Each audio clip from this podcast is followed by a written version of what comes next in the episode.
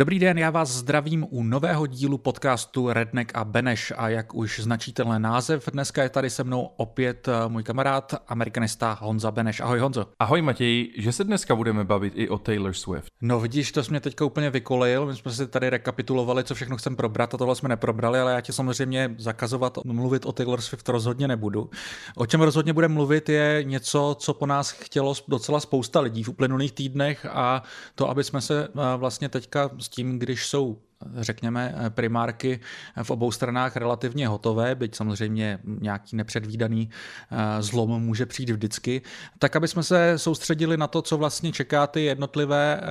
předpokládané kandidáty. My jsme se už eh, v jednom z předchozích dílů trošku zastavovali nad předpokládanou agendou Donalda Trumpa, kdyby se vrátil do Bílého domu, ale samozřejmě se musíme pobavit i o Joe Bidenovi a chtěli jsme se bavit primárně o tom, co ho čeká za největší úzký úskalí, co se týče jeho snahy o znovozvolení, co jsou témata, které se v těch volbách budou nejvíc řešit a se kterými má potenciálně eh, největší problém. A teda já jsem do toho dám i tu Taylor Swift, uh, protože všechny tyhle problémy, které my dneska tady budeme probírat, mu má pomoct vyřešit to, že ho nejspíš podpoří nějak veřejně uh, Taylor Swift. Už se o tom uh, dost veřejně na konspiračních webech nebo i teda na Fox News dost aktivně hovoří, takže čekejte, že možná v průběhu letošního roku Joe Biden podpoří Taylor Swift, to smaže všechny Bidenovy problémy a vítězství Bidena je jisté. Věřte nebo nevěřte. My se do toho rovnou vrhneme a já bych začal tím vlastně nejjednodušším tématem, které vlastně podle mě od nás tady už docela dobře znáte a o kterém se mluví opravdu hodně a já tady mám pocit, že o něm mluvím od roku 2019 minimálně a to je vysoký věk Joea Bidena. Ono zároveň je to takové teďka trošku tematické, protože byť se o tom mluví opravdu dlouho, tak v uplynulém týdnu se o tom mluvilo více a to sice z jednoho jednoduchého důvodu. Joe Biden měl podobně jako Donald Trump takovou menší kauzu s tím, že špatně nakládal s utajenými dokumenty po odchodu z Bílého domu eh, v administrativě Baracka Obamy, kde sloužil jako viceprezident, eh, tak eh, před necelým rokem a půl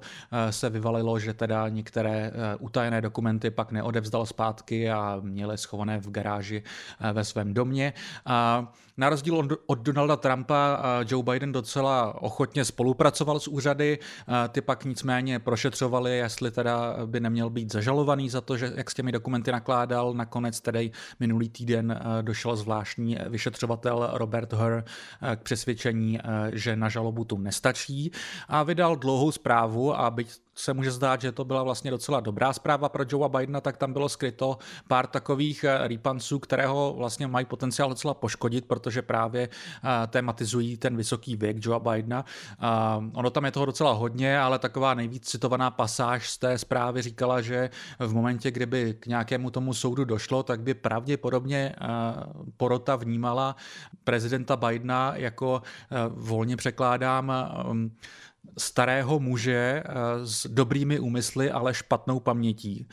což eh, já nevím, jak se na to reagoval ty Honzo, ale mně to přijde, eh, že to je opravdu eh, docela katastrofální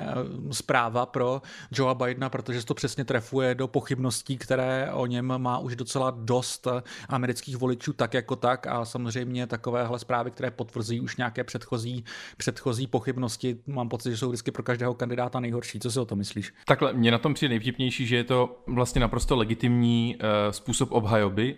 nebo jak se prezentovat při svojí obhajobě, při případném vyšetřování nebo teda při vyšetřování a případném soudu. A uh, Robert Herr se toho ujal tak, že co by republikán uh, toho naopak využil uh, a ještě víc tematizoval to, jak, jak ty říkáš, o čem se všichni vlastně ve Washingtonu i v Americe, i teda v tomhle podcastu bavíme už měsíce, měsíce a měsíce.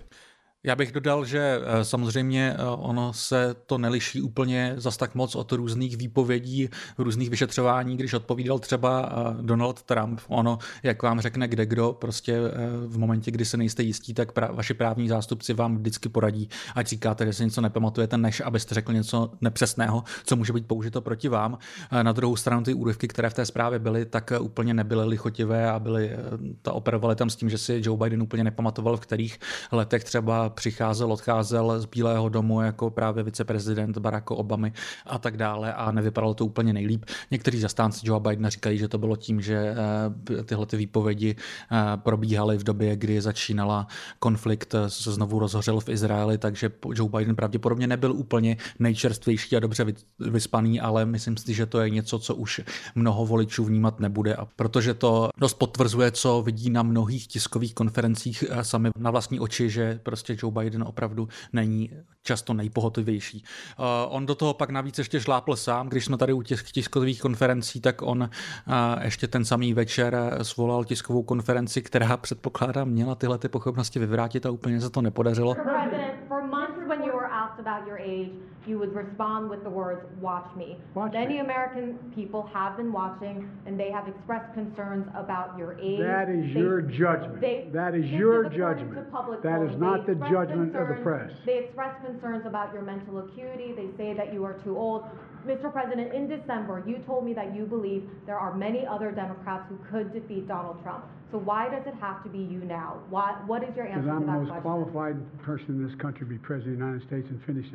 A protože tam měl to svoje už teď typické takové pomalé tempo a několikrát se tam přeřekl, nejneslavněji tedy označil egyptského prezidenta Sisiho za mexického prezidenta, což pak všechna média rozmazávala a myslím si, že to se asi všichni tady shodneme na tom, že když chcete vyvrátit to, že jste příliš starý a pak uděláte takovouhle botu, tak to asi úplně není, není nejlepší. The conduct of the response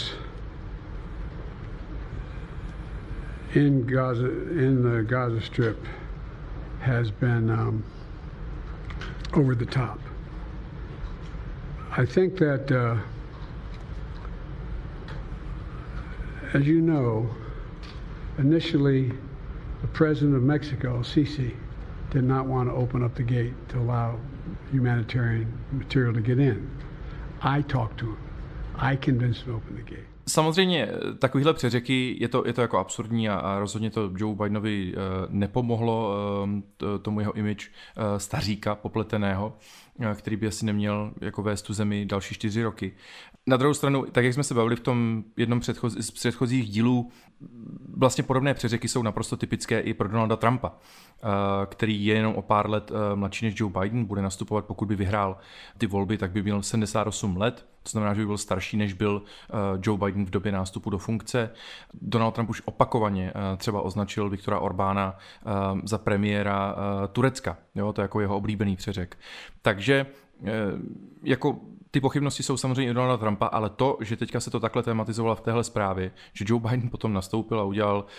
tiskovku, ve které vlastně potvrdil všechny tady tyhle ty obavy eh, z jeho věku, tak tomu nepomáhá a rozhodně to bude téma, kterému se budou velmi ochotně americká média eh, ze všech stran eh, věnovat po zbytek roku. Já jenom dodám, že byť správně poznamenáváš, že Joe Biden v tom není sám, tak co se týče minimálně současného vnímání amerických voličů, tak z průzkumu vychází, že to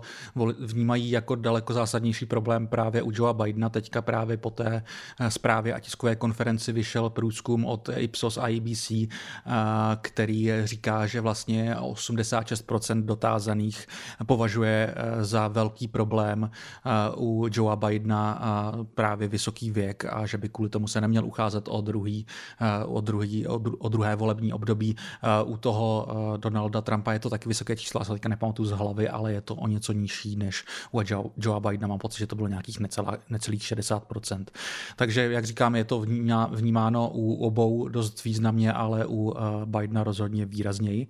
Zároveň to v poslední době začínají trošičku víc reflektovat i někteří politici třeba i z demokratické strany a možná pro některé trošičku překvapivěji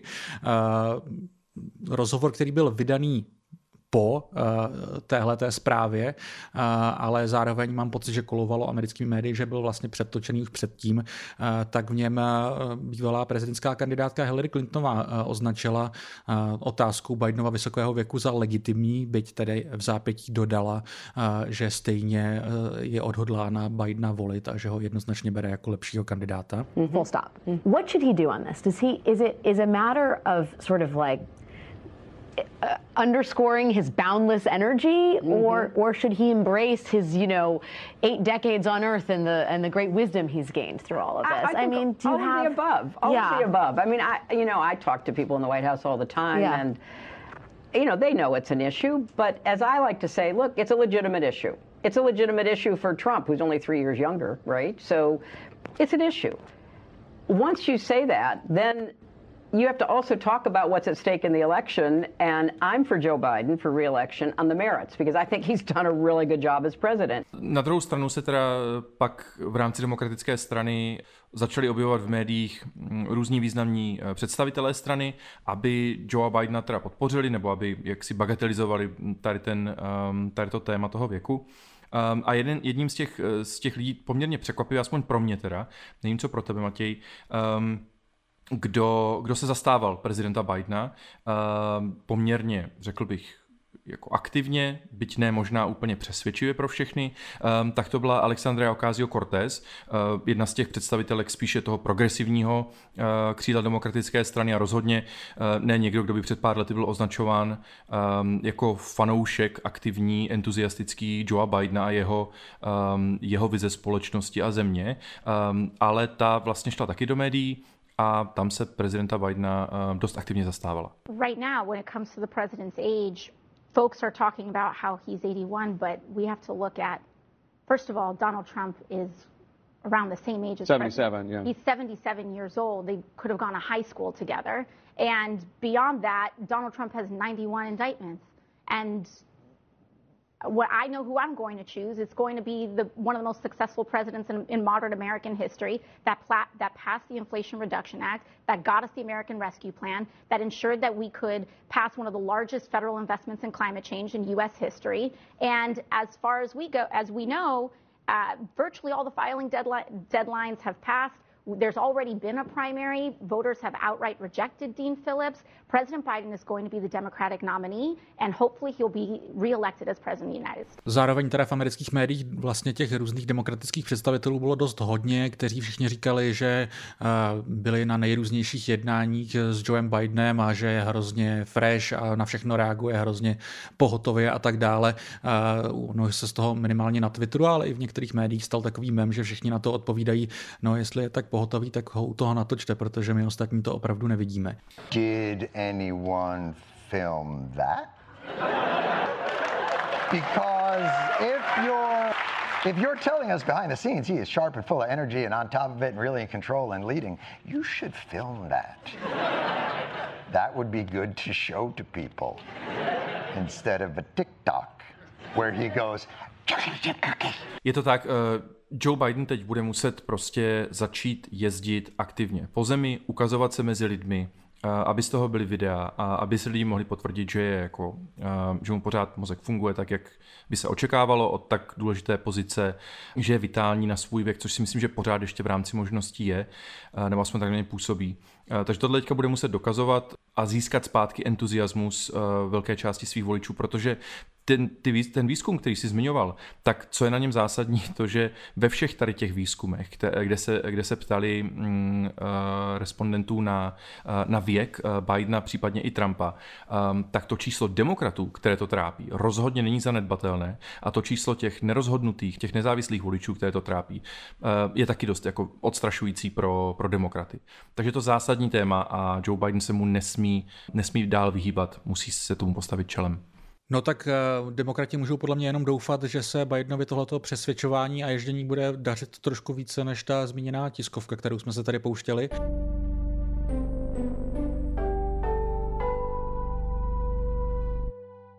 Co se týče toho entuziasmu, tak tam je jedno velké zásadní téma, které to ohrožuje taky. A o kterém ty jsi teďka eh, před několika dny psal pro Vox pod článek a to sice eh, je téma eh, konfliktu v Gaze, kterého jednak ohrožuje jeho šance Joea Bidena u mladých voličů, ale jednak také u arabských voličů. Na což jste se soustředil? Mohl bys nějak schrnout, o co tady jde? Zkusím to nějak lidsky zhrnout, protože samozřejmě chceme, aby si lidi eh, šli na eh, web Voxpotu a přečetli si celý ten článek. Každopádně ukazuje se v posledních eh, týdnech, respektive měsících, vlastně už od někdy od půlky října, minulého roku, po tom, co tedy 7. října Hamas zautočil, respektive podnikl teroristický útok na Izrael, tak ta odpověď ze strany Izraela a IDF je samozřejmě pod palbou kritiky od arabských američanů, respektive amerických arabů. Tím nemyslím jenom muslimy, ale částečně i, i, i některé křesťany. Um, Přičemž eh, dost velká část tady těch um, arabských, amerických, no, amerických arabských komunit žije ve státech, které my považujeme za klíčové, to jsou ty swing states, ve kterých se často um, ty prezidentské volby v posledních letech rozhodují jsou to skutečně jako rozdíly pár desítek tisíc hlasů, eh, jsou to desetiny procenta, eh, případně jednotky procent, to procentních bodů. A jedním z takových klíčových států, kde je skutečně obrovská komunita těch amerických Arabů, tak to je stát Michigan, který v posledních letech je spíše prodemokratický. Po 40 letech tam v roce 2022 demokrati uzmuli všechny tři eh, vlastně ty úrovně vlády, takže mají guvernérku, mají sněmovnu a mají i senát, takže ovládají celý stát. Povedlo se jim prosadit dost progresivní, řekl bych, eh, zákony, akorát, že najednou se s nimi začali ti arabové místní, kteří ty demokraty volí už jenom kvůli otázce imigrace, že jo. Um, to je pro ně dost důležitá věc a vůbec té imigrační politiky, kde jsou demokraté liberálnější. Um, tak se s nimi začali rozcházet právě v tom, um, jak demokratická strana v čele teda s Joeem Bidenem a Bílým domem, um, jak začala reagovat nebo jak reaguje uh, dlouhodobě na, to, na tu odvetu izraelskou uh, proti Hamásu, ale vlastně která se dotýká uh, dneska už deseti tisíců mrtvých palestinců. Totiž v Michiganu jsou to především komunity, které pocházejí z Libanonu, částečně i Palestiny a dalších států, jako třeba Iráku, které si v minulosti zažili spousty válek a právě vlastně ti, ti lidé, kteří žijí teda v Michiganu, tak jsou buď to potomky, anebo tedy přímými účastníky nějakých tady těch konfliktů, ze kterých utíkali právě do Ameriky. A takže to, že Joe Biden podporuje další konflikt, který znamená, někteří říkají genocidu, ale rozhodně humanitární katastrofu, tak to je něco, co je neskutečně vytáčí, protože Joe Biden je silně proizraelský, až bych řekl, že v demokratické straně extrémně proizraelský, na rozdíl od spousty ostatních straníků. A ukazuje se, že ta podpora tím pádem mezi těmi americkými Araby v Michiganu mu upadá. Když se ještě v dubnu minulého roku ptali místních, tedy Arabů, jestli budou volit eh, Bidena, tak 35% z nich říkalo, že ano. Akorát, že v říjnu, po tom, co se stalo teda v Izraeli, toho 7. října, a ta reakce přišla, eh, tak už to bylo jenom 17%. Jde o to ale, že v Michiganu eh, vyhrál v roce 2020 Joe Biden o 154 tisíc hlasů, ale přitom je v tom státě víc než 200 tisíc arabských voličů. V momentě, kdyby oni se rozhodli, a jakože k tomu teďka existují, je k tomu spousta výzev, ehm, aktivit, pokud oni se rozhodnou nejít k volbám, protože Donald Trump pro ně není úplně relevantní volbou vzhledem k tomu, jako, jaký postoj má k imigraci a k Izraeli, tak eh, to, že nepůjdou volbám, může uh, Joe Bidena stát teoreticky výhru ve státě Michigan a bez Michiganu se mu bude velmi obtížně obhajovat ten mandát v Bílém domě. O tom ten článek je, to, že Joe Biden vlastně nevyjádřil pořádně, on je známý tou empatí, že pořád se hovoří o tom, že je hrozně empatický, tak ve vztahu k palestincům a k těm obětem se mu to úplně nedaří tohle komunikovat, nebo možná ani nechce to komunikovat a, a je možné, že to, za, že to za to politicky zaplatí. Já bych rozhodně dodal ještě to, že eh, pokud se bavíme o Michiganu, eh, tak ono třeba vám může znít těch nějakých 150 tisíc eh, hlasů rozdíl z roku 2020 docela bezpečně, ale já bych rád upozornil na to, že v roce 2016 tady právě, že vyhrál Donald Trump na Hillary Clintonovou a to sice jenom o 10 tisíc hlasů, takže nějaká jako varianta, že by Joe Biden o tenhle ten stát přišel, opravdu není nepředstavitelná. Zároveň, jak říkáš, Joe Biden ano, ano, je dlouhodobě velice pro izraelský politik. Já bych zmínil, že on měl tam takovou jednu historku právě úplně za začátku své, svojí kariéry, eh, kdy se snažil nebýt tak pro izraelský, eh, která byla úplně na začátku právě jeho kariéry a to tam tak jako opatrně pokusil eh, se vymezit vůči nějaké podpoře pro Izrael, ale dostal tehdy tak silně přes prsty, že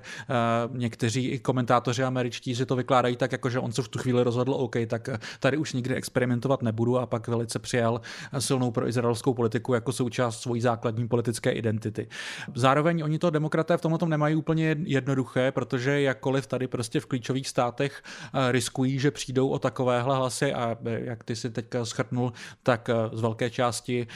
arabských a nejen muslimských, ale i křesťanských voličů. Zároveň to vychází v těch průzkumech, že prostě čím mladší demokratičtí voliči, tak tím palčivěji taky tohleto téma vnímají a, chtěli by po demokratické straně, aby se vůči izraelské politice více vymezila. Tak zároveň je tady druhá strana mince a jakkoliv, obzvláště v posledních letech, sice se silněji a až vyloženě nekriticky k Izraeli staví republikáni, tak přece jenom ta voličská základna je i u demokratů a v různých státech, jako například v New Yorku mají židovští voliči, kteří mají silnou podporu pro izraelskou politiku, velký vliv taky, takže oni jsou trošičku demokraté v pasti v tomhle a je to, mám pocit, vidět na počínání jednotlivých politiků. A musím říct, že se to zdaleka netýká jenom toho bajného levicovějšího křídla, kde je například ta jmenovaná i právě z Michiganu pocházející Rashida Talib, která je vloženě palestinského původu a která za to hodně schytává v tom uplynulém půlroce, ale zároveň se prostě kriticky k Izraeli vyjadřují i někteří další politici z posledních dnů. Určitě stojí za to vypíchnout, protože se projednával právě v Senátu balík zahraniční pomoci pro různé státy, včetně Ukrajiny, Tajvanu, ale právě i včetně pomoci pro Izrael. Takový velký balík, který Senátem teda prošel, teďka není jasné, jestli projde dolní komorou.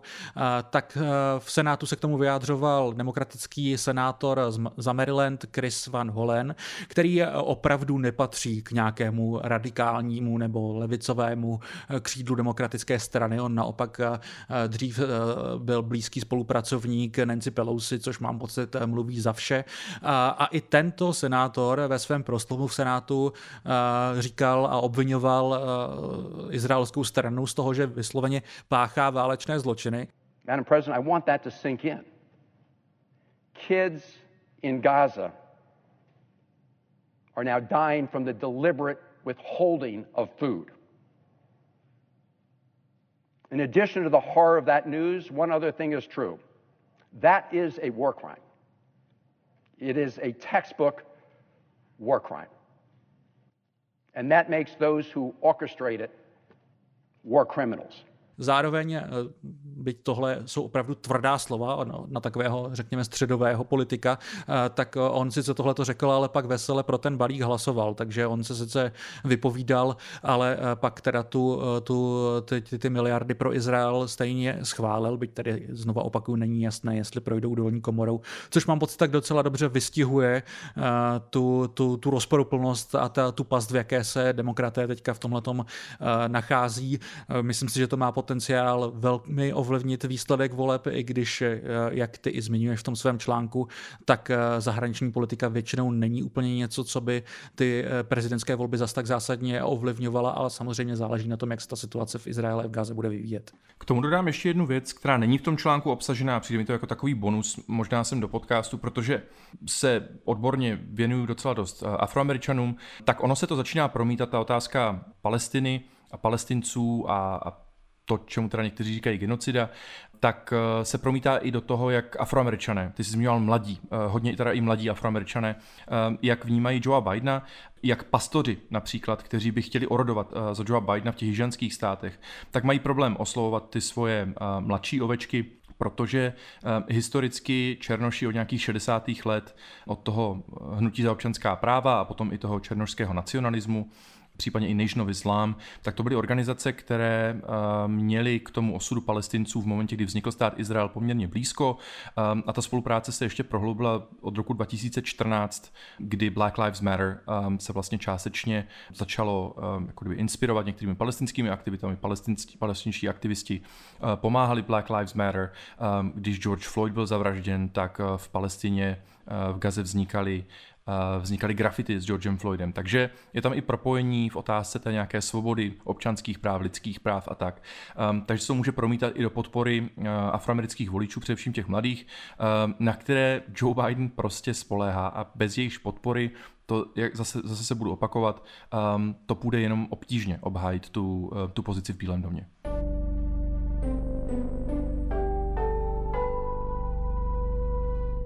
My se teda tady bavíme o mladých. Já nevím, jestli Hunter Biden je úplně mladý, ale rozhodně je to syn Joea Bidena a může svého taťku taky dostat eh, do pěkných průšvihů. To je asi ten další problém, který musíme Matěji probrat, že jo? Musíme probrat, já v tom teda úplně nemám jasno a je důležité zmínit, že samozřejmě Hunter Biden eh, trošku zasáhl už do těch minulých voleb jako téma volební, protože před eh, volbami 2020 eh, proběhla eh, ta kauza, kdy byl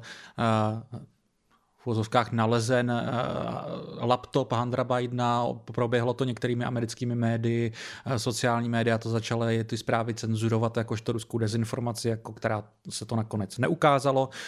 Já jsem k tomu tehdy byl hodně kritický minimálně k té eh, cenzuře ze strany sociálních médií, protože opravdu to v tu chvíli nebylo, nevypadalo, že by to bylo nějaká dezinformace.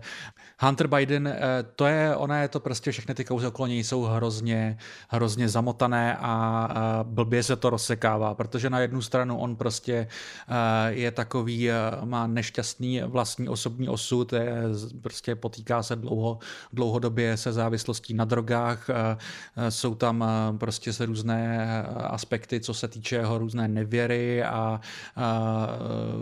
využívání nejrůznějších sexuálních služeb a takhle, které samozřejmě jsou hodně atraktivní pro různé senzachtivé média a bulvár, ale i prostě konzervativní média, které se neberou moc skrupule, ale zároveň uh, myslím si, že uh, nemají moc uh, důvod, proč by měli zajímat řadového voliče, proč by měli ovlivňovat tom, proč by volil nebo nevolil Joea Bidena, ale zároveň jsou tam aspekty, které by voliče podle mě zajímat měly a to jsou vazby Huntera Bidena na svého otce a jak využíval jména svého otce pro svoje různé obchodní, obchodní jednání. Nejneslavněji samozřejmě to, že zasedal v představenstvu ukrajinské energetické eh, firmy Burisma, kde se zdá, že minimálně ze strany Huntera Bidena šlo o zneužití svého jména, ale zároveň opět, jo, tady já třeba jsem toho názoru i jestli prostě jenom Hunter Biden bez vědomí svého otce se snažil něco vyrazit ze svého jména, tak to nutně ne, není problém uh, Joea Bidena. Jakmile by o tom Joe Biden věděl, uh, uh, tohle všechno Hunter Biden dělal s jeho vědomím, nebo nedej bože by mu v tom Joe Biden ještě pomáhal, tak už je to zásadnější problém. Uh, republikáni se na tohle hodně v uplynulých letech zaměřili, obzvlášť v uplynulém roce, uh, od té doby, co získali těsnou většinu v dolní komoře, tak tam eh, zahájili několik vyšetřování a eh, to nejvýraznější zprávě týkalo Huntera Bidena, snažili se hodně dokázat, že teda Joe Biden o všem věděl a takhle. A já jakkoliv si myslím, že by tohle mělo být prošetřeno a byly tam některé eh, výrazné otazníky, co se týkaly třeba například právě výroku Joe Bidena, které se ukázaly, že při nejmenším byly zavádějící, možná vyloženě lživé, co se týče toho, jestli věděl o počínání Huntera Bidena, tak si myslím, že republikáni tohleto vyšetřování naprosto spatlali, vedli to jako úplně přehnaný, hyperbolický stranický boj a mám pocit, že tím vlastně paradoxně dost znemožnili to, aby se to vyšetřilo. Mám pocit, že to všichni vnímají tak, jako že kdo má blíže k republikánům, tak prostě říká, podívejte, jak je tady skorumpovaný Biden a naopak to sešikovalo demokraty, který to vnímají jako jenom neférové neférové, ne, neférové prostě spolitizovaný boj tady eh, nad eh, chudákem Hunterem Bidenem, který se potýká s vlastními osobními problémy. Eh, jak říkám, podle mě tam přijde, že tam jsou legitimní otázky, ale nevím, jestli se po tom uplynulém roce k něčemu ještě dopracujeme a republikánům se to nepodařilo. Takže já vlastně nevím tohle jak rozseknout, ale očekával bych, vzhledem k tomu, že prostě u, za republikány bude z největší pravděpodobností kandidovat Donald Trump, který se taky nebere s tím letím servítky a to téma rád zvedal i v minulosti, takže s těma blížícíma volbama se to bude objevovat častěji a častěji, ale nevím, jestli tam bude uh, narýsovat nějaká jednoznačná odpověď. Co si o to myslíš ty? Vlastně důvod, proč se o tom vůbec bavíme, eh, je ten, že, jak říkáš, během toho předchozího roku, no, minulého roku, tohle jako bylo hodně oblíbené téma amerických médií, bylo to teda hodně oblíbené téma i republikánů. A samozřejmě se toho chopili um, různé organizace, které dělají teda eh, průzkumy veřejného mínění a ukázalo se v, uh, opakovaně v těch průzkumech, že to téma samozřejmě, nebo to, že by Joe Biden jak ty si říkal, um, že by v tom mohl být nějakým způsobem namočený, v tom, co Hunter v těch jeho eskapádách, když to tak uh, zjednodušeně řeknu, um, že by v tom mohl být nějakým způsobem namočený, že možná neudělal sice něco, nic nelegálního, ale rozhodně uh, pokud věděl o těch, um, o těch eskapádách svého syna, tak, um, tak to bylo asi nemorální, že ho nezastavil a tak dále, nebo že ho nechal využívat toho, toho jména Biden, tak se to ukazuje, že pro republikány v těch průzkumech je to jako dost důležité téma, logicky Protože samozřejmě, ehm, jak se pořád bavíme o tom, že americká společnost je teda rozdělená, ehm, tak ty tábory se navzájem prostě jako nerespektují, nevnímají se nějak jako lidsky a cokoliv, ehm, jakákoliv vlastně drobnost může být okamžitě využitá v tom politickém boji. Tak to jsou sice republikáni, ale i ty demokratické voliče Joea Bidena, respektive potom i ty nezávislé voliče. To téma trápí docela dost taky protože v těch průzkumech se ukazuje, že to bylo mezi 40 a 60 procentními body eh, pro nezávislé voliče a demokraty, že je to trápí, že je to něco, kde vidí, že Joe Biden asi nějakou chybu mohl udělat a že by to nějakým způsobem teoreticky eh, mohlo to jejich rozhodování potom ehm, o tom, zda půjdou Joe Bidena volit nebo eh, ne, že by je to mohlo tedy ovlivnit. Samozřejmě, my neumíme vůbec tady říct, do jaké míry by, to, by je to mohlo ovlivnit, ale umím si představit, navážu na to, co ty si říkal na konci teďka, že si umím představit, že to Donald Trump bude chtít nějakým způsobem využít v té kampani. Obzvlášť v momentě, kdyby zase došlo k nějakým uh, soudním uh, řízením s, s Hunterem Bidenem, kdyby opět bylo to téma vůbec v médiích, um, tak z toho Donald Trump, Donald Trump chopí a bude chtít samozřejmě, tak jak si naznačoval, um, i odvést tu pozornost od toho, že on má těch 91 uh, bodů obžaloby proti sobě, um, ale co Hunter Biden, že jo? Co jeho laptop um, a co to, že prostě corrupt Joe Biden um, o tom všem věděl a nechával členy své rodiny um, vlastně využívat nebo zneužívat svého jména. Jo? Takže nějaké téma to možná bude, uh, asi ne tak velké, jak z toho někteří dělají, um, ale je možné, že se to znova v té kampani objeví a nějakým způsobem to může Joe Bidena poškodit. No a když už jsme u těžení uh, ekonomického z jména Joea Bidena, tak se samozřejmě v dnešním díle musíme pobavit o takzvaných Bidenomics, že Honzo? Pust se do toho. Jestliže, jak já říkám u tématu Huntera Bidena, že vlastně mi přijde, že to nejde úplně jednoznačně rozseknout, tak musím říct, že téma eh, ekonomické prosperity pod vládou eh, Joea Bidena je taky takové dost mlhavé a projevovalo se to v uplynulých měsících dost v americkém veřejném a mediálním prostoru, kde se o to eh, nejrůznější experti a komentátoři dost do krve hádali. K tomu se dostanu ještě za chvilku. Já musím na začátek tady nastínit nějaké základní obrysy toho, o čem se bavíme. Joe Biden se dostával do Bílého domu samozřejmě s odeznívající pandemí koronaviru, která samozřejmě zásadním způsobem zamávala s americkou ekonomikou a především pracovním trhem, kdy tam samozřejmě na začátku, vzhledem k tomu, že americký pracovní trh je o něco flexibilnější, eh, eufemisticky řečeno, než na co jsme zvyklí tady, tak tam byl prostě obří propad na začátku té pandemie, kdy se zásadním způsobem propouštělo. Pak to mitigovali eh, z Washingtonu politici eh, na americké poměry vlastně dost nezvykle robustními různými sociálními programy nouzovými, ale v momentě, kdy se dostával Joe Biden do Bílého domu, tak se tohleto trošičku vracelo do stávajících kolejí. A administrativa Joea Bidena se od té doby do stráda chlubí. Uh, ty si nepamatuju to nejaktuálnější číslo, jestli je to nějakých 17 milionů vytvořených pracovních pozic od jeho nástupu do funkce. Uh, zároveň uh, ono, spousta lidí uh, se u toho trošičku šklebí a úplně jim to neuznávají, protože prostě velká část uh, těch to nějakých 17 přibližně milionů pracovních míst je prostě, jsou ty pracovní pozice, které se navracely po tom, co zmizely na začátku té pandemie a nejde je úplně přičíst na vrub uh, Bidenově politice. Uh, nicméně taky je fér říct, že od té doby, co se vrátily tyhle ty trošičku darované uh, pracovní pozice Bidenově administrativě, tak uh, ta čísla zaměstnanosti jsou pozitivní a pozitivní a ten trend stále stoupá. Teďka nejaktuálnější čísla, která proběhla v lednu, tak byly opět překvapivě pozitivní divní, že to museli uznávat i někteří konzervativci republikáni, že opravdu, co se týče vytvořených pracovních pozic, tak prostě se Američanům v tuhle chvíli daří. To souvisí asi s nejpozitivnějším ekonomickým aspektem Bidenovy administrativy a to je právě ta související nízká nezaměstnanost, která zároveň samozřejmě vytváří pak tlak na to, aby postupně narůstaly mzdy, což se taky určitým způsobem dělo. Zároveň to prokapávalo i do toho, což asi eh, pravidelní posluchači Redneku ví, eh, že to nejdřív umožňovalo Američanům eh, individuálně odcházet z nechtěných pracovních pozicí za lepším, ale pak se třeba i více kolektivněji organizovat a trošičku to možná způsobuje takovou drobnou renesanci nějaké odborářské činnosti ve Spojených státech, byť to je zdlouhavější proces, na jehož výsledky se ještě budeme muset trošičku počkat. To jsou ty pozitivnější aspekty. Efekty. Pak samozřejmě ten negativní, který asi není pro nikoho velkým tajemstvím, je to úplně stejné i tady u nás, byla samozřejmě obrovská inflace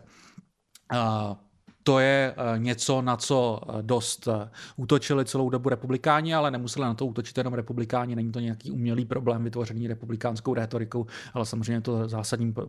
způsobem pocitovali všichni američani, kdykoliv šli nakupovat. Projevovalo se to nejvíce, které za začátku té Bidenovy administrativy, nejvýrazněji asi v roce 2022, kdy to pak jako v takových těch propočtech takzvaných reálných mest, které samozřejmě berou v potaz i tu inflaci způsobovalo, že ty reálné mzdy trošičku klesaly a on tam, eh, co se, když se podíváte na tyhle grafy toho, jak eh, různě narůstala a klesala eh, reálná mzda v uplynulých letech, tak on tam tom dělá trošičku bordel ten začátek pandémie, který tím, že byly propouštění určitá, určitý segment amerických pracujících, tak to v tom udělalo trošičku takové, takové skoky, které nejsou úplně reprezentativní, řekněme. Každopádně postupně se tohleto stabilizovalo v průběhu té Bidenovy administrativy, byly velké tlaky ze strany některých eh, demokratických eh, ekonomických expertů, ale i velkých biznisových lídrů, aby skrotili inflaci, což by samozřejmě předpokládalo v takových těch tradičních poučkách, že by museli Spojené státy nechat vystoupat nezaměstnanost. Určitá část demokratů se tomu výrazně bránila a nakonec k tomu nedošlo. Mám pocit, že si za to teďka můžou hodně děkovat demokraté, protože byť tohle to neudělali, tak eh, ta inflace nějakým způsobem už skrocená je a teďka ty nejnovější čísla opravdu jsou eh, docela eh, dobrá a nemuseli proto obětovat ani nárůst HDP, ani právě, že by narůstala nezaměstnanost. A jak jsem říkal, že v uplynulých měsících se o tom dost výrazná část americké společnosti a expertů ekonomických hádala, tak tam jde o to, že prostě v uplynulém roce se víceméně všechny ty makroekonomické ukazatele začaly zlepšovat a zatímco ty ukazatele vypadaly, že dobře, tak jako té Bidenové ekonomice se vlastně docela daří, tak podle ukazatelů, který měří jak si vlastně v té ekonomické situaci připadají američtí voliči, respektive spotřebitelé, tak ty, tyhle ty eh, více subjektivní pocity vlastně eh, byly dost propadlé oproti těm eh, makroekonomickým ukazatelům a právě o to, okolo toho se točila celá ta debata, kdy se v průběhu celého podzima a zimy hádali američtí ekonomičtí experty, čím to je. Jedna strana říkala, že je to jenom tím, že je tady výrazné negativní mediální pokrytí a že vlastně je to uměle vytvořený problém. Někteří sahali k tomu, že to vzniká úplně uměle na TikToku a takhle. Já si to úplně nedokážu představit, že by to bylo vysvětlené, tak, vysvětlitelné to jednoduše je eh, tímto faktorem, protože prostě v tom se ostatně eh, Spojené státy neliší od jiných zemí, kde to takhle úplně nebylo. Podle mě ta debata o tom nebyla uspokojivě úplně vyřešená, co za tím letím stálo. Já si myslím, že částečně taky může jít o to, že prostě když máte nějaké období zvýšené inflace, tak je tam určitá setrvačnost, protože jakmile ta Eh, inflace přestane být tak dramatická, tak to samozřejmě neznamená, že ty ceny spadnou a zůstanou ty zvýšené ceny a eh, ty voliči lomeno spotřebitelé prostě vnímají při každém nákupu, že ty ceny jsou stále vysoké a přece jenom je tam nějaká setrvačnost v tomhle. To by samozřejmě taky nevysvětlovalo tu unikátnost, že se tohle to dělo primárně ve Spojených státech a ne v některých jiných zemích. Eh, já už jsem tady před chvilkou zmiňoval, že vlastně byla překvapivě robustní ta reakce Spojených států na začátek té pandemie a že tam probíhaly určité sociální programy, takové za prvé ty jednorázové šeky, ale taky tam byla například ta dost slavná zjednodušená a zvýšená sleva na daní pro rodiny s dětmi, která měla výrazný efekt. Mluvilo se o tom, že během několika měsíců srazila dětskou chudobu ve Spojených státech až na polovinu, ale spousta těch programů pak docela rychle vypršela a nemám na to pevná data, ale je to něco, o čem se taky mluví a já mám pocit, že to mohlo přispět k téhle té průrvě mezi tím, jak to spotřebitelé vnímali a těmi makroekonomickými ukazateli, že prostě na začátku pandemie pro spoustu Američanů bylo poprvé za eh, hodně dlouhou dobu, možná za celé jejich životy, kdy viděli, co vlastně všechno různé sociální programy dokážou a jak je to vlastně v určité situaci pro americké politiky jednoduché a pak ale zároveň vypršely ty programy a vlastně byť republikáni si to nemyslí, tak v něčem byla ta Bidenová administrativa v tomhle dost střídmá, třeba je jí dost vyčítáno, že se jí nepodařilo prosadit v kongresu prodloužení té daňové úlevy na děti a mám pocit, že tam bylo trošičku zklamané očekávání v tomhle tom, ale jak říkáme, je to, bude to asi souhra více faktorů. Zároveň, proč tohle celé řešíme? Velice tradičně největším faktorem v prezidentských volbách je prostě ekonomická situace. Takže to, jak američané vnímají Bidenovu ekonomiku, jak, nebo jak to Joe Biden překřtil Bidenomics, může být klidně tím nejdůležitějším faktorem ve volbách.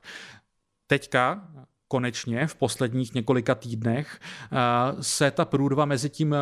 řekněme v úzokách subjektivním vnímáním amerických voličů, lomeno spotřebitelů a těmi makroekonomickými eh, ukazateli srovnává a zdá se, že američané si v té Bidenově ekonomice začínají připadat opravdu lépe. Zároveň já bych byl s tím letím dost opatrný, ono je docela daleko k volbám a no, ostatně média se na to ptají například Donalda Trumpa, co si o tom myslí a on tak cynicky říká, mám pocit, že jsme to citovali v jednom díle, nejsem si tím teďka jistý, říká, že teda jako doufá, když tak, jestli přijde ten ekonomický propad, takže přijde ještě za Bidena a ne v momentě, kdy on by se vrátil do Bílého domu, což mu některá média omlacovala o hlavu, ale proč to říkám, je, že samozřejmě tohle může přijít a samozřejmě někteří eh, ekonomové věští nějaký eh, teoretický ekonomický propad na obzoru. Já upřímně řečeno to nejsem schopný sám posoudit, ale eh, nedivil bych se, že kdyby nedošlo ani k nějakému výraznému dramatickému propadu, ale nějakému zpomalení, tak se přesně ta v úvozovkách blbá nálada, kterou trpěli američtí spotřebitelé v uplynulých měsících, se může zase klidně rychle vrátit a přesně na tomhle se ty prezidentské volby můžou lámat. Já k ekonomice vlastně nic moc uh, nemám co dodat, uh, kromě toho, že Donald Trump tím, jak často je v médiích a jak často se o ekonomice vyjadřuje, o tom, jak úžasně se Americe údajně dařilo za jeho, um, za jeho vlády, um, tak se velmi pozitivně v očích voličů mu daří rámovat sebe sama jako kandidáta uh, pod kterým by se ta ekonomická situace rozhodně zlepšila. Um, ukazují to jednoznačně průzkum veřejného mínění, že ta důvěra v to, že Joe Biden by mohl zvládat tu současnou ekonomiku nebo že by se to mohlo za něj zlepšit, um, tak ta důvěra v Joe Bidena je mnohem nižší, podstatně nižší co to myslím, že až, až dvě desítky nebo tři desítky eh, procentních bodů než eh, u Donalda Trumpa, ke kterému je to, u kterého je to jako hodně pozitivní vlastně rys vnímaný eh, mezi voliči. Samozřejmě mnohem více u republikánů než u, u demokratů, ale zase tam hrají roli i ti, i ti nezávislí voliči. No a pak ještě jednu věc k tomu dodám, že Donald Trump nejenom to, co si Matěj říkal, že, jo, že, že prostě říkal, že doufá, že teda přijde nějaká jako ekonomická pohroma, aby mu to pomohlo vyhrát volby, víceméně takhle cynicky to řekl, um, tak ale um, on zároveň v momentě, kdy přijdou jakékoliv pozitivní ukazatele, například um, na Wall Street, jakékoliv z těch, um, z těch ukazatelů, když se zlepší, um, tak on v posledních týdnech uh, vlastně naprosto zase cynicky říká, um, že to už je odezva na to, uh, že on je hlavní favorit voleb a že je vyhraje. Jo, já bych k tomu dodal ještě vlastně možná poslední věc a to, co se týče toho nejdůležitějšího podle mě ukazatele těch, toho nárůstu reálných mest, je to, že eh, se v uplynulých týdnech eh, vlastně tahle ta eh, ukazatele vrátily víceméně na předpandemický trend a tam mám pocit, že taky trošičku je zakopaný pes, protože eh, jakkoliv eh, spousta ekonomů mluví o tom, že teda eh, je to vlastně nebývalá prosperita a že takovýhle nárůst reálný mest jako docela hodně po sobě jdoucích měsících je v něčem nevýdaný, tak já bych zároveň upozornil na to, že prostě pokud se bavíme o nějaké předpandemické trendy, ať už vloženě bezprostředně během vlády Donalda Trumpa nebo předtím Baracka Obamy, tak eh, to není něco úplně eh, ekonomický stav, se kterým by američané obecně byli spokojeni. Furt se bavíme o, pokud se bavíme o uplynulých dekádách, o dekádách, kdy se ty nůžky příjmové a majetkové prostě v Americe výrazně rozevřely a takhle a samozřejmě jakkoliv je vidět, že když prostě reálné mzdy rostou, tak jsou američané v té ekonomice spokojenější, tak nejde mluvit o tom, že by najednou tenhle ten trend posledních 40 let té narůstající nerovnosti úplně tím zmizel, na což je podle mě také dobré nezapomínat a taky jsem zaznamenal některé americké ekonomické experty, že si právě tu průrvu v té důvěře amerických spotřebitelů versus makroekonomickým ukazatelům vykládají tímhletím, že je to jakási taková už dlouhodobější kocovina z téhleté dlouhodobé nerovnosti. Pokud jsme u dlouhodobé kocoviny, u některých témat, tak mám pocit, že o tom jde mluvit nejenom u o ekonomické situace, ale také u tématu imigrace, které je v posledních týdnech velice aktuální. Eh, primárně kvůli tomu, že v kongresu probíhala divoká jednání o tom, jestli eh, neschválit nějaký takový, eh, řekněme, kompromisní balík mezi republikány a demokraty, které by, který by pohnul s tím, s tím, jak Spojené státy řeší situaci především na jižní hranici. To se nepodařilo, takže ten pad nějakým způsobem pokračuje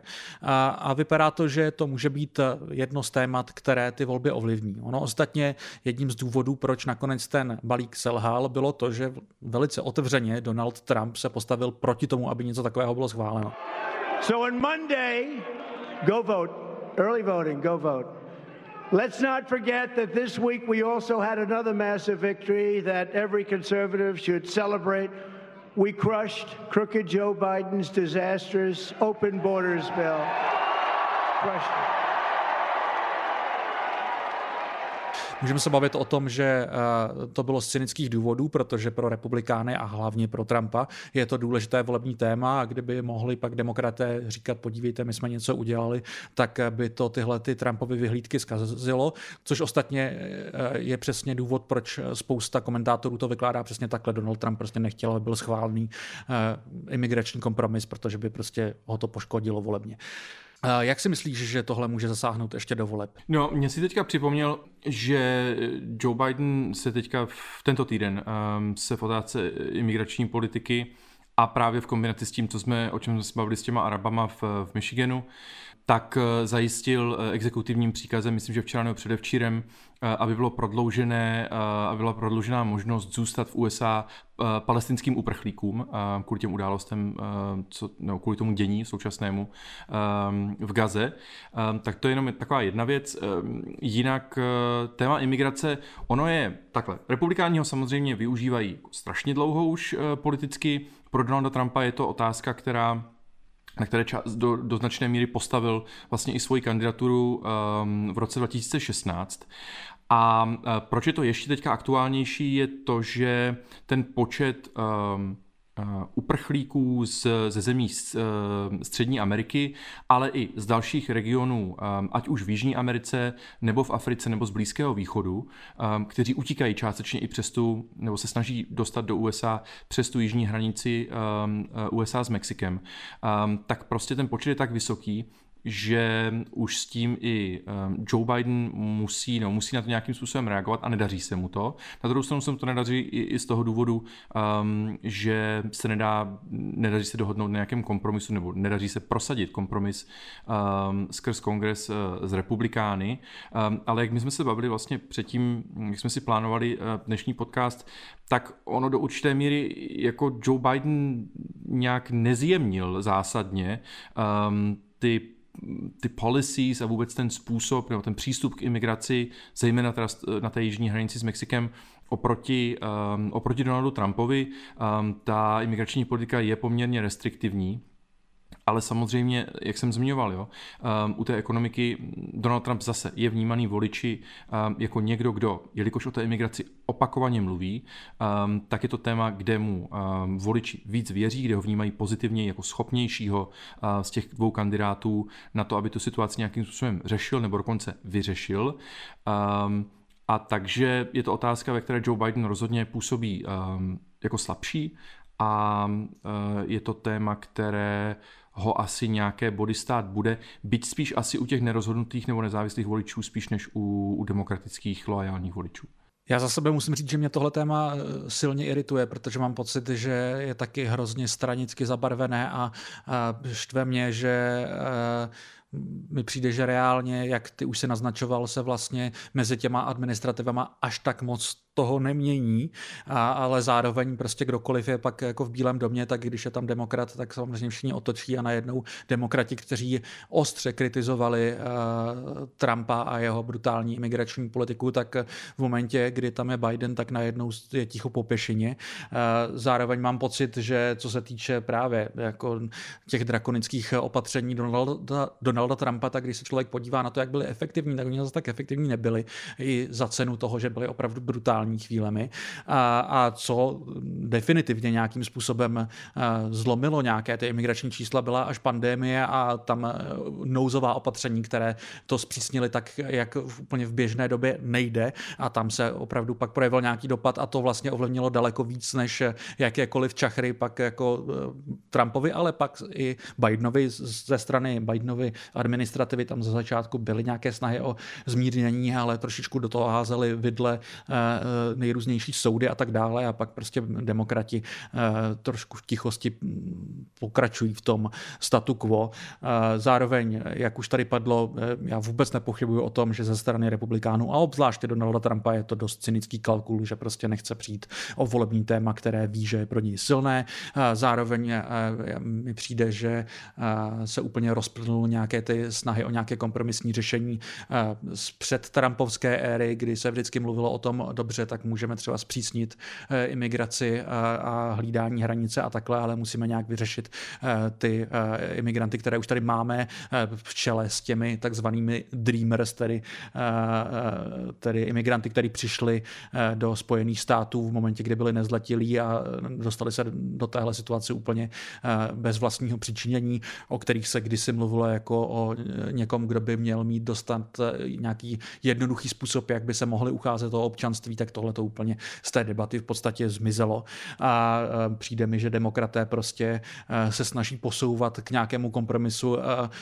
k stále více radikalizujícímu se Trumpovi a republikánům a nechápou, že samozřejmě voliči nikdy nebudou spokojení s nějakou poloviční verzí Trumpa. Prostě kdo chce radikální a drsnou imigrační politiku, tak prostě bude volit Trumpa, ať se klidně demokraté postaví na hlavu, protože demokratům nikdy v tomhle tom věřit nebudou. Takže mně přijdou tyhle ty snahy o tom se po kručcích blížit k Trumpovi úplně pomílené a mám pocit, že nikdy nemůžou vít. Ale samozřejmě, co se týče těch voleb, tak podle mě hrozně záleží na tom, jak se to bude vyvíjet. Tam prostě taky záleží na tom, jak přesně ty vlny přichází a takhle, ale většinou to je přes zimu menší a přes léto větší, takže podle mě to téma to ještě bude výraznější a ty už to taky mám pocit zmiňoval v minulém díle, jestli se nepletu, eh, tak prostě v některých průzkumech, když to nebývá úplně obvyklé, tak se to téma imigrace eh, chvilkově i vyšvihuje právě na tu ekonomickou situaci, což je opravdu podle mě pro demokraty musí být alarmující. Ono, ten posuv, posun doprava nebo to přizpůsobování se té, té, té republikánské retorice a té, těm, těm republikánským imigračním politikám, já myslím, že to je i jako kalkul ze strany demokratů a vůbec liberálů v tom, že si uvědomují, že ne všichni ti jejich liberální voliči, uh, ozvlášť těch suburbs, jo, v těch předměstích, um, takže ne všichni jsou prostě pro nějakou um, jako liberální uh, imigrační politiku, nebo měkčí liberální politiku, uh, měkčí, pardon, teda imigrační politiku, um, že naopak vlastně ten apel na strach, apel na to, ta retorika, ta republikánská je teda hodně taková um, evokující některé jiné um, historické, uh, historická období, uh, především teda 30. leta v Německu a 40. tak um, tak prostě, že fungují. Um, a tím pádem demokrati se musí nějakým způsobem na to, tomuhle přizpůsobit, nebo to tak vnímají.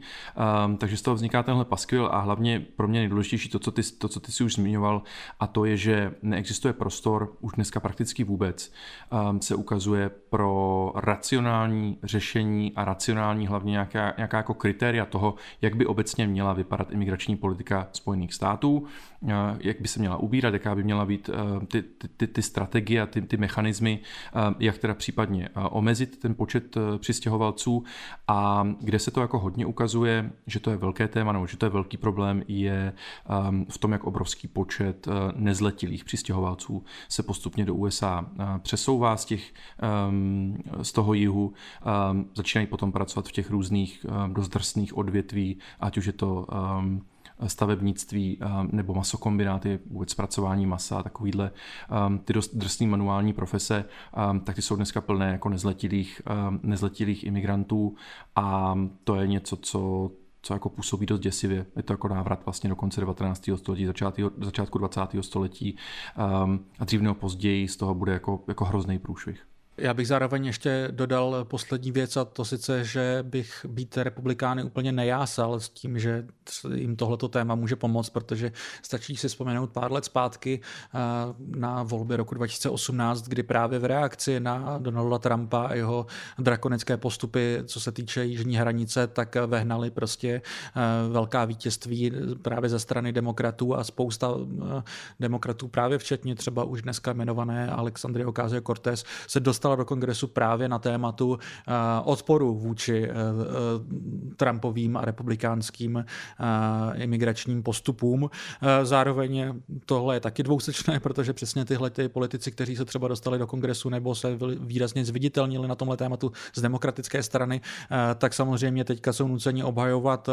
politiku Joea Bidena a najednou museli v tomhle dost otočit, takže tam vzniká spoustu, spoustu velkého potenciálu pro různé pokrytectví, ale co se snaží snažím taky říct, je, že v momentě, kdyby se, řekněme, republikáni zase ujali moci a začali prosazovat eh, ten svůj program a ty zpřísňování, tak on se to eh, veřejné mínění proti ním taky dost rychle může otočit zpátky, stejně jak to bylo právě v těch letech 2017-2018. Matěj, eh, to si myslím, že je super, co jsi teďka zmínil s tím veřejným míněním, protože právě veřejné mínění ehm, je to, kde uh, chceme pokrýt to poslední téma, uh, nebo ten poslední problém, uh, překážka, kterou, uh, kterou Joe Biden potenciálně má v té své kandidatuře. A to je, že Joe Biden na začátku vlastně toho svého mandátu nominoval svoji viceprezidentku Kamalu Harris jako toho člověka, který bude vlastně mít imigrační politiku pod sebou, že to bude ta vlajková loď, jako kdyby ta policy, která ona se bude nejvíc, nebo ta agenda, které se bude nejvíc věnovat. A myslím si, že eh, ty, eh, to vnímání Kamaly Harris, které jako dlouhodobě, um, u těch, v těch pozitivní čísla, ty pozitivní čísla jsou jako dlouhodobě strašně nízká, um, tak eh, to, že měla ve své gesci uh, imigrační politiku, v tom hrálo uh, nemalou um, roli. Co ty na to? Já jsem to úplně nepochopil, asi pro posluchače Redneku není úplně velkým tajemstvím, že já opravdu nepatřím mezi fanoušky Kamaly Harris a musím si říct, že já prostě ji nepovažuji za příliš eh, schopnou političku, čistě v tom řemeslném smyslu a když jsem zjistil, že teda jí Bílý dům chce svěřit tohleto téma, na kterém by si mohl vylámat zuby i daleko zkušenější politik, tak jsem byl nucen přemýšlet, jestli to není nějaká pokoutná snaha jí i odstřelit nebo něco takového. Jak ty říkáš, ona má ty čísla opravdu bídná, trvá to vlastně po celou, po celou dobu té Bidenovy administrativy. Biden má sám mizerná čísla, co se týče důvěry Američanů v jeho schopnosti, ale většinu času se Kamala Harris drží ještě pod ním, teďka naopak teda v prosinci, když Bidenova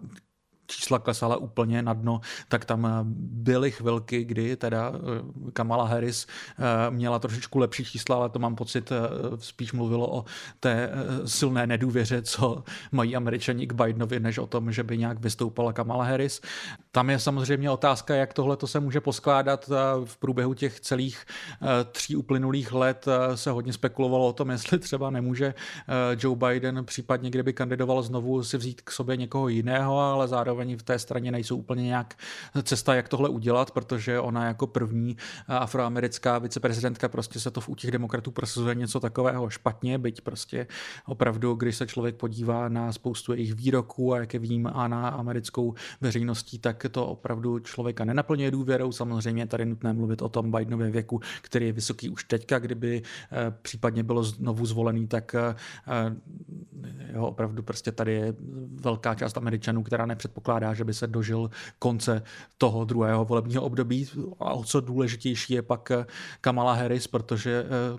spousta Američanů to vnímá tak, že teďka, co se týče znovu zvolení, tak hlas pro Joea Bidena je de facto hlasem pro budoucí prezidentku Kamalu Harris. A já si opravdu nejsem jistý, jestli ona je na tuhletu situaci připravená. No ne, vlastně ta, ta, ta debata je pořád o tom,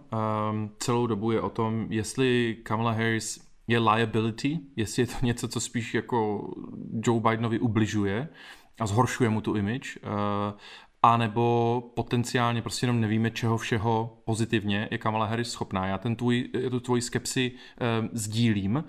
Ehm, každopádně samozřejmě počítá se s tím, že by měla mít nějaký efekt na tu afroamerickou komunitu, na kterou um, Joe Biden, vůbec tu multirasovou koalici, um, díky které Joe Biden v roce 2020, nebo vůbec ten, ten ticket Biden-Harris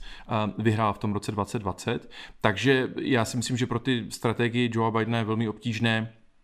si představit nemít eh, Kamalu Harris po, po boku Joe Bidena. Na druhou stranu ta její, um, ty to často sdílíš na Twitteru, ty její jako přeřeky vlastně jako naprosto banální, prázdné uh, projevy um, na různých akcích, um, to, jak ona je schopná fakt, jako to, to, to je jako ptydepe, jo? Uh, to, co je ona schopná pět až deset minut ze sebe chrlit na některých těch, no, v rámci některých těch projevů, um, to moc důvěry nevzbuzuje um, a tím pádem to vedle toho, um, jak už jsme dneska říkali, vlastně popleteného staříka, tak to je jako fakt dvojka, nechci říct pat a mat, to je možná jako dost drsné hodnocení, ale, ale uh, místy to tak určitě může působit. A já vlastně teďka neumím odhadnout tím pádem, jak moc schovývaví voliči jsou v tomhle ohledu. Demokrati asi docela, jo, um, ale Joe Biden potřebuje přesvědčit um, zejména ty, ty, ty nezávislé voliče. A tam ta čísla prostě pro Kamalu Harris moc, moc dobrá taky nejsou. No někteří cyničtí komentátoři hodně mluví o tom, že vlastně eh, Kamala Harris je nejlepší pojistkou pro Joea Bidena, aby teda eh, on kandidoval znovu, protože představa prezidentky nebo kandidátky Kamala Harris vlastně všechny děsí tak moc, že jsou vlastně spokojení s Joeem Bidenem. Ty si narážel na ty různé přeřeky a takhle. On teďka v posledních týdnech se stal mem z jejího výroku o tom, jestli si lidé myslí, že spadli z kokosu, nebo jestli existují v kontextu všeho, co You think you just fell out of a coconut tree? you exist in the context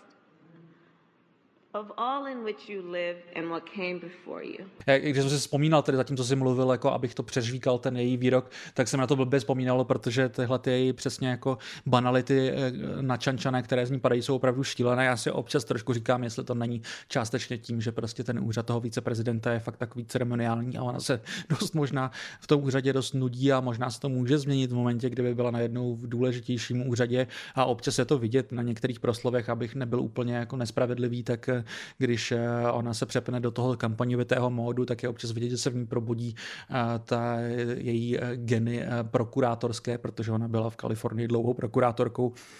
a dává větší smysl a když má jasný cíl a třeba právě obžalovává prostě politické oponenty z toho, že jsou nemorální nebo něco takového, tak najednou působí dost jinak, takže třeba se to může proměnit na druhou stranu. Prostě ona, když se sama snažila kandidovat eh, v tom roce 2020, respektive 2019, protože ona končila kampaně ještě před začátkem roku 2020, eh, tak prostě jak říkám, byla nucená takhle tu kampaň ukončit ještě předtím, než se kdekoliv začalo volit, ona prostě nedostala v primárkách jediný hlas a tak já nevím, prostě já myslím si, že ty pochybnosti jsou na místě a myslím si, že tahle ta varianta opravdu děsí spoustu nejen voličů, ale i spolustraníků. Ostatně taky jsem zaznamenal a teďka